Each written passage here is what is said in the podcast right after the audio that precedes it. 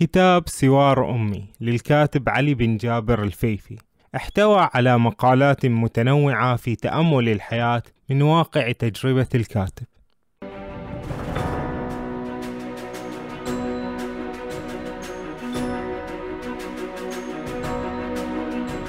بسم الله الرحمن الرحيم. ينطلق الكاتب في مقالاته من التربية الدينية التي نشأ عليها. فهو ذاته الذي ألف كتاب لأنك الله ولكن في هذا الكتاب يخبرنا عن تفاصيل الحياة. أحسن الكاتب بأن شاركنا أحداثا حقيقية حصلت له.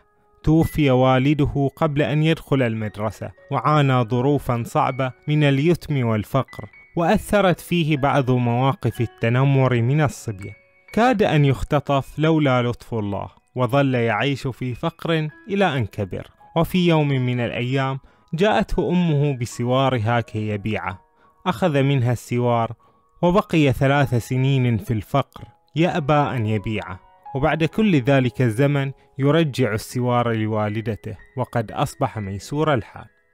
الكاتب ما زال ممتنا إلى مدير مدرسته الذي كان شديدا على كل الطلاب ولكنه كان أرق ما يكون على هذا الصبي اليتيم.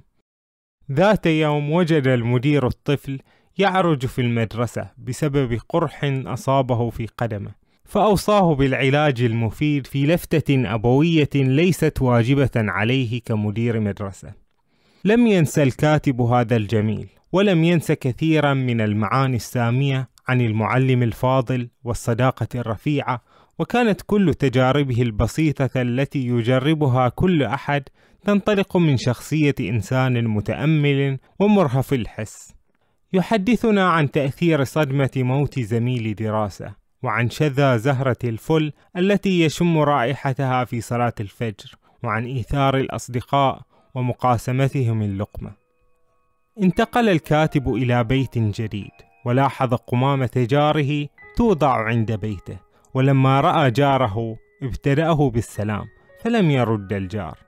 كان الكاتب حينها قد أحس بأن هذا الجار سيسبب له المتاعب إلى أن جاء اليوم الذي عرف فيه أن هذا الجار أصم لا يسمع وكان عكس ما ظن به الكاتب.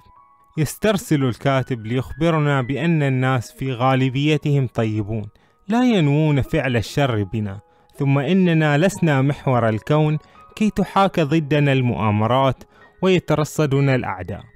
حدثنا عن جده الذي نهره ذات يوم بأسلوب شديد وأثر ذلك فيه أيما تأثير. ثم لما كبر وعرف أن جده في ذلك الوقت كان يتألم من مرض خطير وأنه توفي بعد تلك الحادثة بقليل. عرف أنه لا بد أن يقدم العذر للآخرين مهما بدت تصرفاتهم سيئة. يستغرب الكاتب من سلوك الناس في نقاشاتهم في المجالس لأن النقاش يكون أقرب ما يكون إلى معركة أو لعبة كرة قدم. يلبس فيها كل طرف الموقف الذي يريده ويبدأ في الجدال. ثم تراه بعد مدة يلبس موقفا مناقضا تماما. في حين أن النقاش الفكري في تصور الكاتب هو رحلة بحث يقوم بها أكثر من طرف بغية الوصول إلى الحقيقة الفضلى بغض النظر عن أي صراع أو خصام أو أساليب إفحام. في الكتاب هناك الكثير من البوح والصدق والوعظ الديني الجميل الذي يستحق القراءة والمشاركة.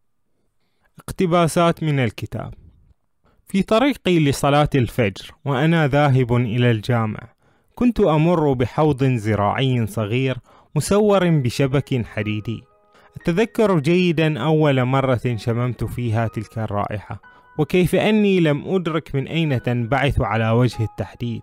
مكثت ثلاثة أيام أو أكثر حتى عرفت مصدر الرائحة وأنها تنبعث من تلك الورود البيضاء الصغيرة.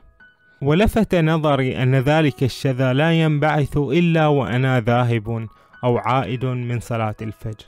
أما بقية الأوقات فلا ينبعث فيها.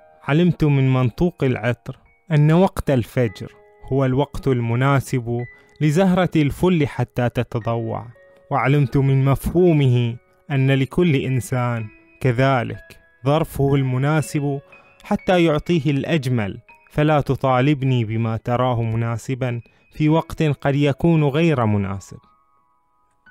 كنت طالبا في الابتدائية السعودية بمدينة تبوك. يتيما فقيرا. ليس عندي أب لأطلب منه ما يطلب الأطفال من آبائهم. ليس عندي أب أدفن وجه طفولتي في حضنه. عصريات ذلك الزمن الغابر. وأنا أشاهد مسلسل هايدي وأغمس البسكويت في كأس الشاي البارد.